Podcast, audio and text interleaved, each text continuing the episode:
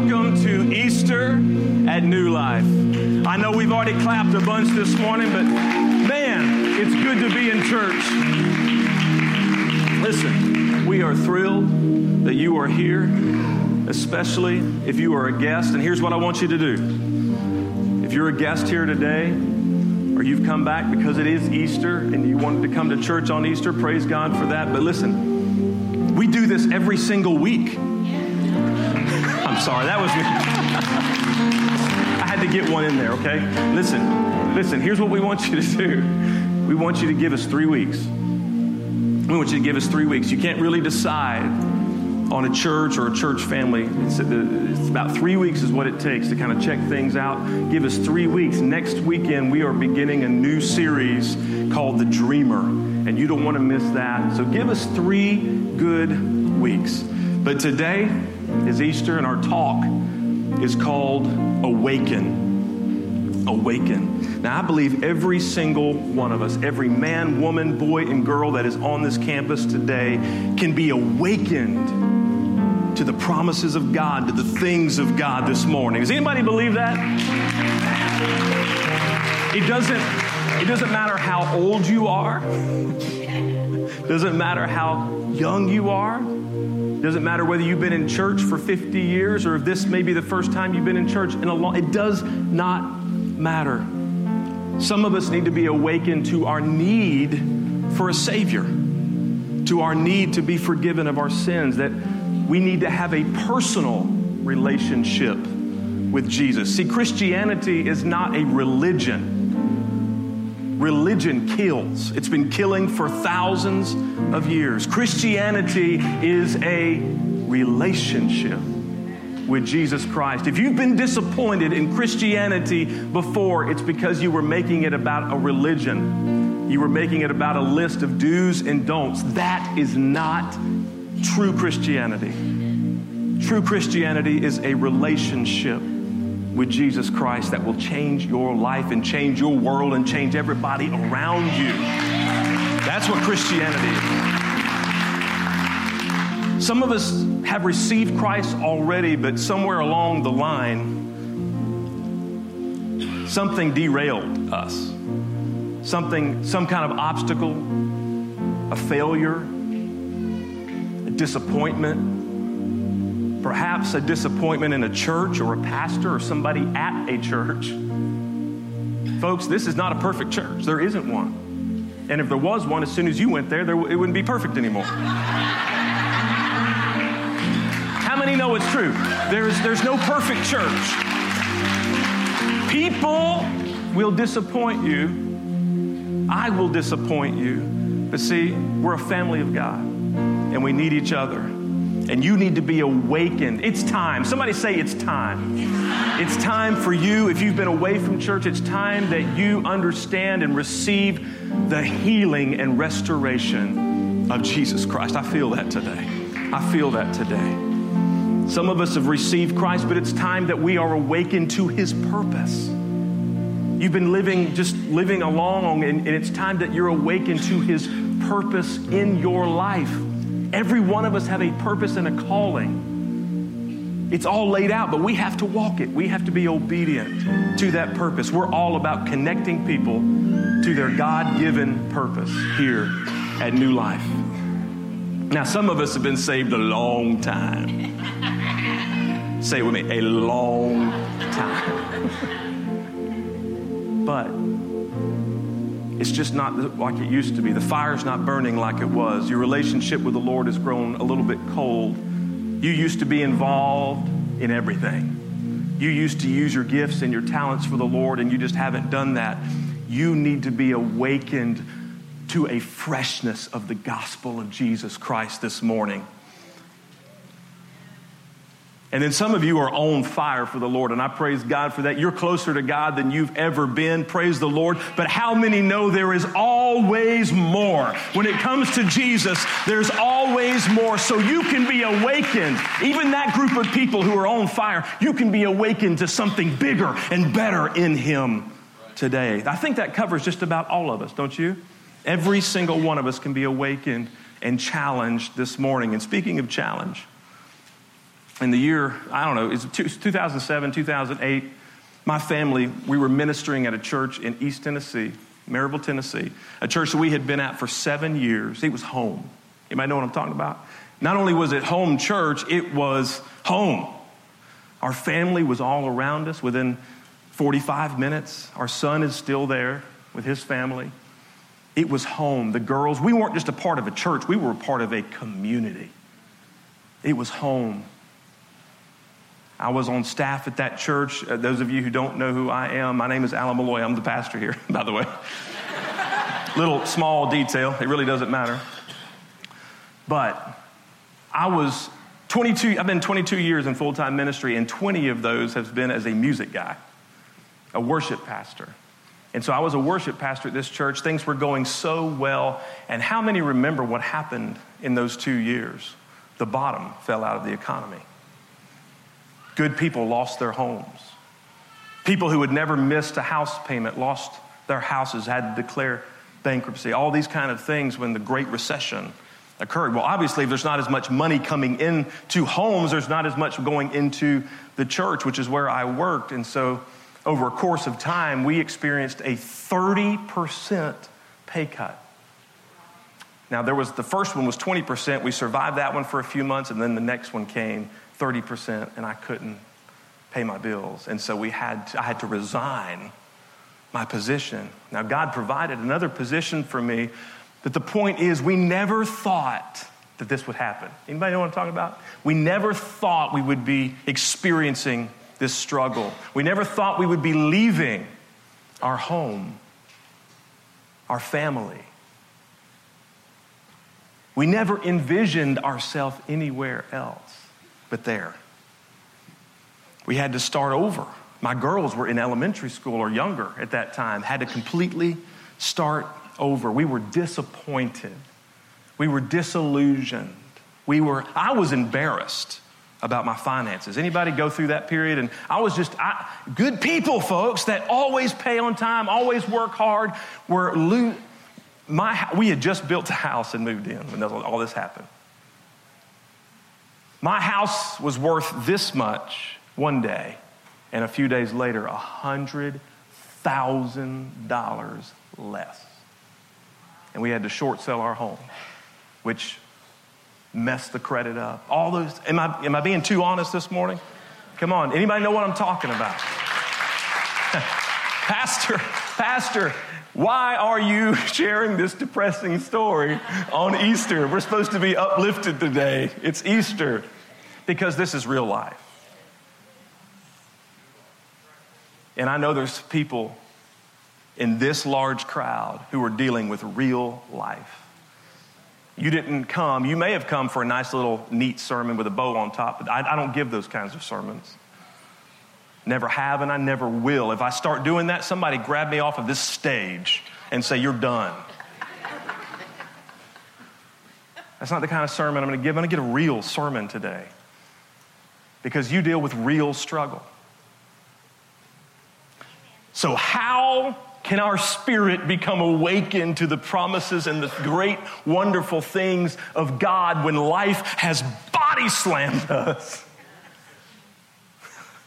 And left us disappointed, disillusioned, broken, hurting. Well, that's exactly what our message is about today. How to become awakened to the things of God and the promises of God and stand on His word and receive from Him even when those kinds of disappointments have happened and we are broken. That's what our text is all about. Would you bow your heads? Father, in the name of Jesus, I pray your Holy Spirit would sweep through this place and would lift our hearts and our spirits to your heart, that you would awaken in us things that have been long dead. That if we don't, there's people, I know folks here that, that are searching for truth. I pray you would reveal yourself to them. Those who have been saved that, that need to come back and need to be restored and awakened to your purposes and your promises. Lord, do that right now in Jesus' name. And everybody said, Amen. Let me set the scene for Luke chapter 24. Luke chapter 24. Jesus has been on trial. He's been beaten beyond recognition with the cat of nine tails, the, the lead tipped whip that they used to strip the skin off of his back. He's been crucified. And then Joseph of Arimathea has asked for his body, and he's been in the tomb Friday, Friday night, all day Saturday. And while this is going on, the disciples, all of his followers, are shut up in a room somewhere, scared to death.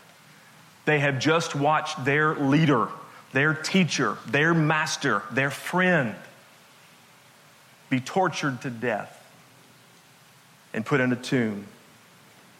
And then early on Sunday morning, some of the women, Mary, probably the mother of Jesus, and Mary Magdalene, and probably another woman, go to the tomb and of course, you know the story. They find that the, the stone rolled away. They go in, there's no body.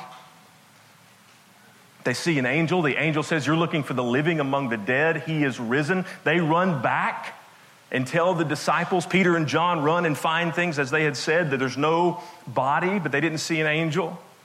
And so that's where we start in our story, right here. Luke chapter 24, verse 13. You can follow along on the screen. Now, that same day, you have to get this. This is Easter Day. The same day, two of them, and he's talking about two followers of Jesus who were not among the 11 disciples, two other followers. We, we know very little about them. They were going to a village called Emmaus, about seven miles from Jerusalem. They were talking with each other about everything that had happened. Now, look at me. They knew about the women going that morning and finding the tomb. They knew about Peter and John running and seeing and finding no body. So they knew what was happening. As they talked and discussed these things with each other, Jesus himself came up and walked along, what does it say? With them. But they were kept from recognizing him. Verse 17, listen to this. He asked them, Jesus asked them, What are you discussing together as you walk along? Listen to this next line. They stood still, their faces downcast. Will you read that line with me? They stood still, their faces down. You have to get the picture here. You have to get the picture here of what's happening. They were walking along and they stood still when Jesus asked, What are you talking about? And everything about them was pointed down. Their heads were down.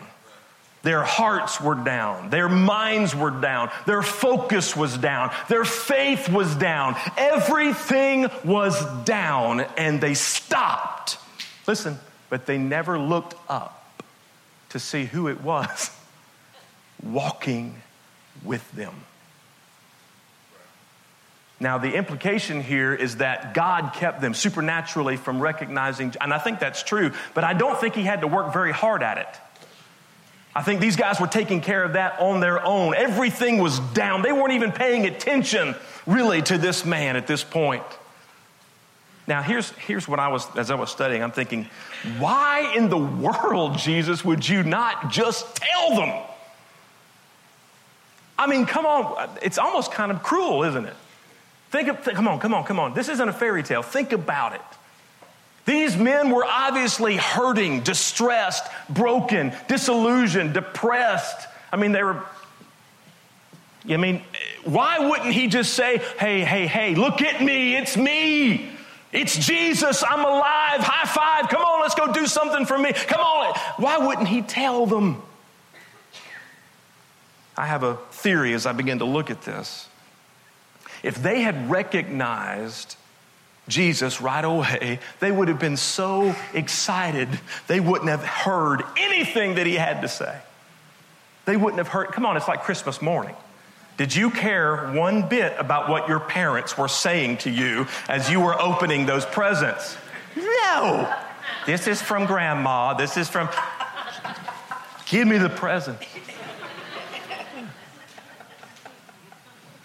It, when I was in Pakistan, many of you don't know, uh, I was in Pakistan two weeks ago on a mission, and it was like this. I had to work very hard. The people were so excited that I was there, that somebody was willing to come to them. I, they, they were just celebrating the whole time. I had to work very hard to calm them down so that I could teach, so that I could deposit a word into them. It was very difficult.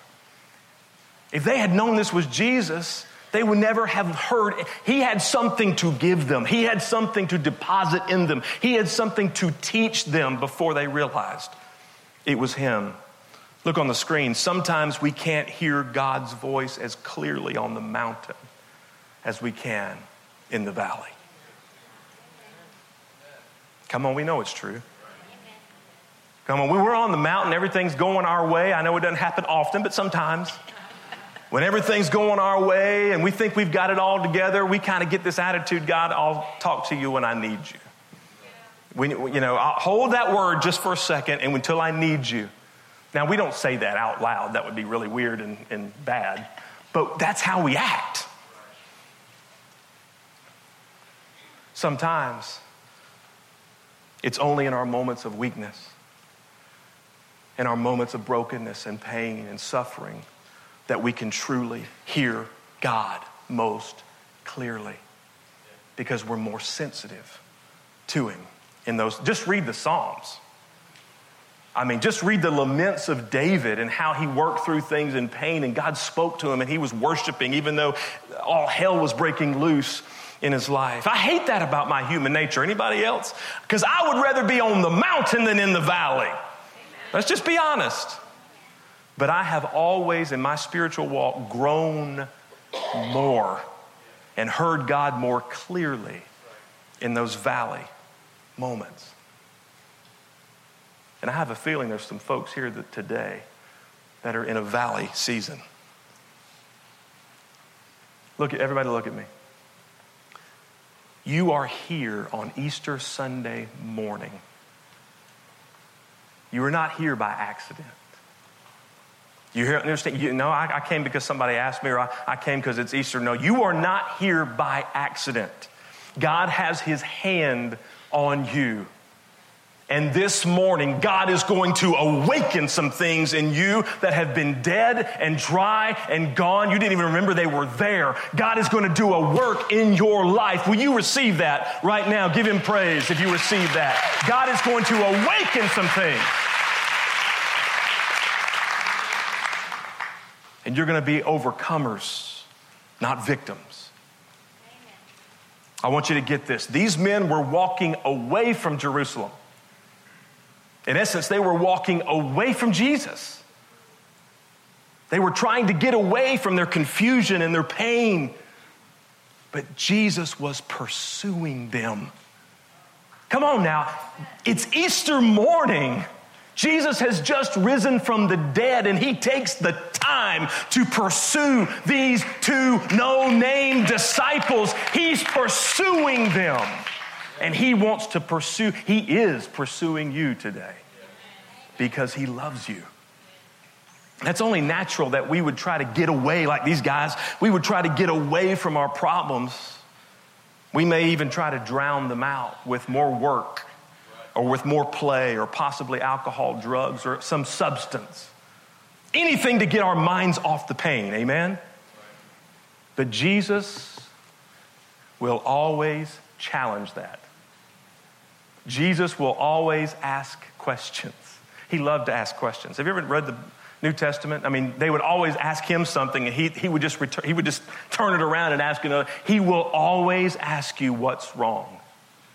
What's happening? What is, what is causing you to lose focus? What is the problem? Jesus won't let us hide from our issues and our problems and our pain. But it's okay. It's okay. Because we don't have to go through it alone.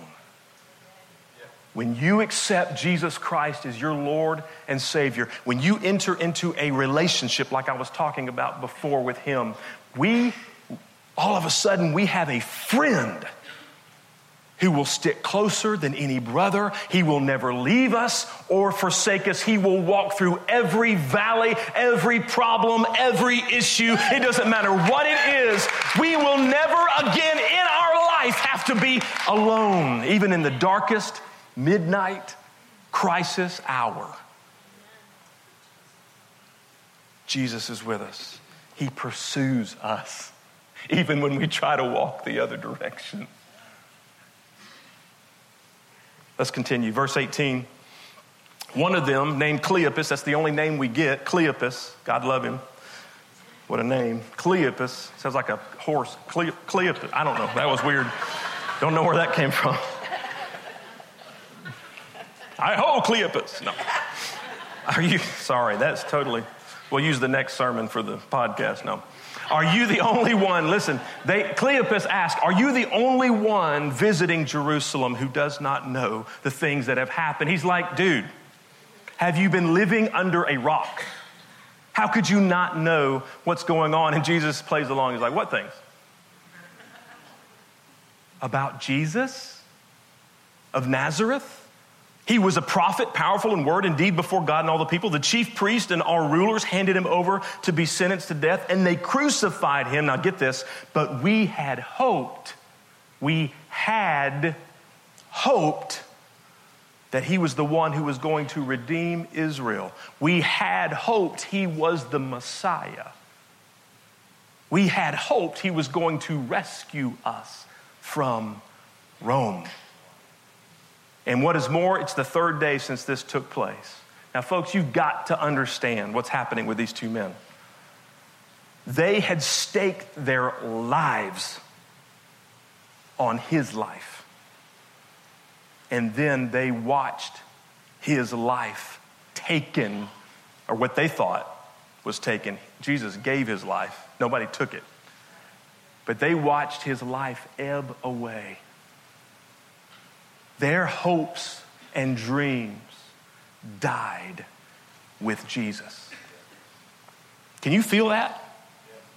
Verse 22. In addition, some of our women amazed us. They went to the tomb early this morning but didn't find his body. They came and told us that they had seen a vision of angels who said he was alive. Then some of our companions went to the tomb and found it just as the women had said, but they did not see Jesus. Remember, folks, this is resurrection day. This is Easter day. The tomb is empty. They've been told by the women and by the disciples that Jesus is alive, but why are they walking away from Jerusalem. If Jesus is alive, why are they walking away from him? Because they did not believe. They did not believe he was alive. They were walking along this Emmaus road trying to put together some reasonable human explanation about what had happened. Look at the screen. It is impossible to use natural reasoning to explain a supernatural event. It is impossible to use human natural reasoning to explain a supernatural event. People have been trying to do it for 2,000 years. They've been, they've been talking about it and arguing it and debating about it and trying to reason about it for 2,000 years, and it only leads to a crisis of faith. It leads to confusion, and it leads to stupid programs on the Discovery Channel about Jesus. Come on. The last one I saw, the last one I saw, the big thing was that he survived the crucifixion. And they put him in the grave alive, and he was, he was asleep. He'd passed out. And then on the third day, he kind of came to himself and was able to physically remove that giant boulder out of the way and came stumbling out. And then somehow, after being beat beyond recognition, after having nails thrust through his wrists and his feet, and having a spear thrust in his side, and then put in this tomb, he was somehow able to do all of that, come out and walk seven miles to Emmaus. Come on, it's ridiculous. It's ridiculous. Hear me, listen. Hear me today. Hear me today. True Christianity demands faith in a real event called the resurrection. I said a real event. called the resurrection. Jesus was a documented historical figure who really was crucified, who really did die, who really was buried, and whom God really did raise from the dead on the third day. And we have 500 witnesses that are accounted for in the Word of God that God protected this account for us today. Jesus is alive. Somebody give God praise if you believe Jesus is alive.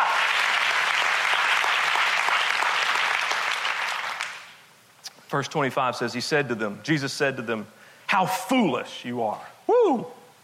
It's like all of a sudden this stranger became like, What? He got serious. How foolish you are. How slow to believe all the prophets have spoken. Did not the Messiah have to suffer these things and then enter his glory? And so, beginning with Moses and all the prophets, he explained to them what was said in all the scriptures concerning him. Can you imagine? Listen, listen. Can you imagine the living word of God? John 1 1. In the beginning was the word, the word was with God, and the word was God. You've got the living word of God teaching the written word of God. I'm such a nerd, Russ. I'd love to have been there. Can you imagine? I'm going to, one day, one day, I'm like, Jesus, just pretend we're on the road to Emmaus, okay? I want you to do that, that little thing you did. That was awesome. So, what was he telling them? What was he teaching them? Can I give you a two minute theology lesson? It will not hurt, I promise. It will not hurt you. Listen, he was teaching them something. There are two lines of prophecy in the Old Testament, two tracks of prophecy in the Old Testament the suffering servant and the reigning king. The suffering servant and the reigning king. And so he was telling them and revealing to them the suffering servant. It was all there. That's why he said so bluntly, How foolish are you? It's all written, it's all there. You just weren't seeing it. The suffering servant, the Messiah, it's the same person. The suffering servant had to come first to redeem people from their sin. They had to, he had to come to reconcile people back to God through the, the, the shedding of blood. There is no remission of sin without the shedding of blood. If God had, if Jesus had come the first time as the reigning king, which he is yet to do, Come on, somebody. He's coming again as the reigning king. He's not coming again as a suffering servant. He's coming back as the reigning king of glory. But if he had come the first time as the reigning king, we would all be dead in our sin. See, the disciples and all of Jesus' followers were looking for a political figure. They were looking for political freedom. They were looking for the reigning king. They were looking for a Moses type figure to rescue them, to be their hero. They were expecting to, to play out some part in, a, in, a, in an Exodus type story. They wanted to see the Messiah crush Rome like God had crushed Pharaoh and the Egyptians. Men, all the men look at me. We get, we get uh, blamed for selective what? All the ladies said it. That was a little fast, ladies, a little quick. We get, we get blamed for selective hearing, but these folks had selective reading. It was right there, but they, they did not want to see it because they didn't, they didn't want to receive the suffering servant. Look at the screen. The people were looking for a Messiah who would set them free from suffering, but Jesus would set them free by suffering. Paul says it in Colossians 1:21. This includes you who were once far away from God. How many qualify we were once far away from God? You were his enemies, separated from him by your evil thoughts and actions. He's talking about being separated because of sin. Yet now he has reconciled you to himself. How, Paul? Through the death of Christ in his physical body. As a result, he has brought you into his own presence, and you are holy and blameless as you stand before him without a single fault. I hope somebody would help me praise today that he came as the suffering servant first, willing to die for my sins in my place. Let's continue with our story. I'm wrapping up. Verse 28 of Luke 24. As they approached the village to which they were going, Jesus continued on as if he were going farther. But they urged him strongly, Stay with us, for it is nearly evening. The day is almost over. So he went in to stay with them. Now listen to this. When he was at the table with them, he took bread, gave thanks, and broke it. Does that sound familiar to anybody? You know what's happening? And, and, and began to give it to them. Verse 31 Then their eyes were opened, and they recognized him. They were awakened to his presence and he disappeared from their sight. Listen, when he broke that bread, these guys right here had not been at the Last Supper, but they knew about it. And they knew what had happened. And as soon as he broke that bread, their eyes were opened and they realized this was Jesus raised from the dead. And they, they realized this was the Messiah, the bread of life. He often referred to himself as the bread of life, had to be broken and suffer and die because of sin. Verse 32 they asked each other, Were not our hearts burning within us while he talked with us on the road and opened the scriptures? And they got up and returned at once. At everybody say at once. At once to Jerusalem. Listen to me, I'm closing. When we are awakened to the truth, when we are awakened to the gospel of Jesus Christ, it doesn't matter our circumstances. It doesn't matter what we're facing. It doesn't matter what pain, you know, health issue, obstacle that we're facing. When we are awakened to the presence of Jesus, we will run to him. We will find him. For these two disciples, they had to run all the way back to Jerusalem. But for us, he is but a prayer away.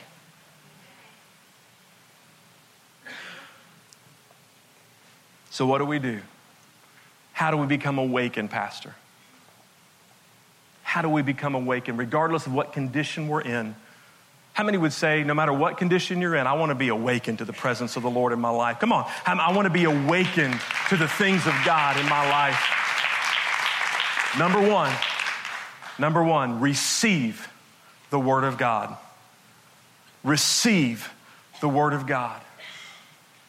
Jesus revealed to them the plan of salvation from Moses to, to the crucifixion, and it wasn't until they were at the table and received it that their eyes were open. Receive the word today.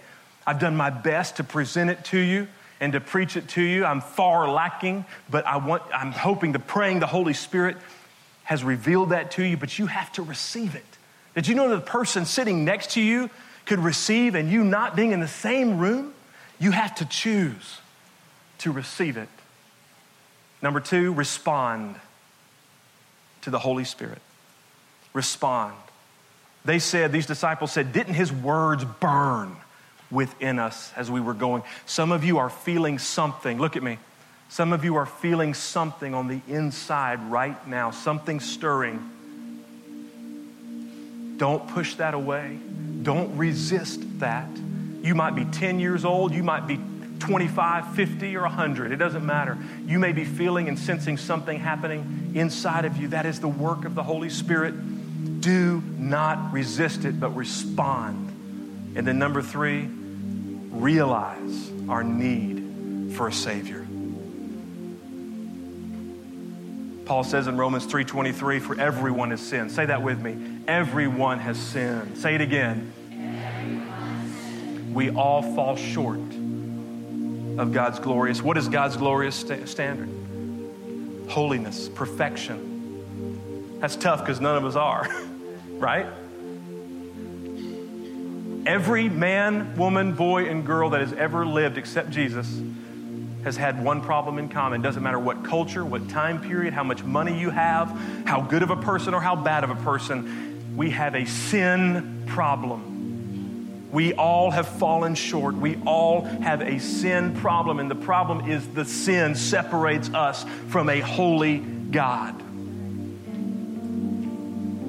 In Romans 6:23 Paul says for the wages of sin what we get from that sin is what? Death. But the good news of the gospel is right here but the free gift. Say free gift. Free. Say it again like you mean it the free gift of God is eternal life through Christ Jesus our Lord. He is the way, the truth, and the life. No one can stand in front of a holy God without Jesus. He's the only way. He's the only way. You cannot be good enough. You can't come to church enough. You can't give enough in the offering.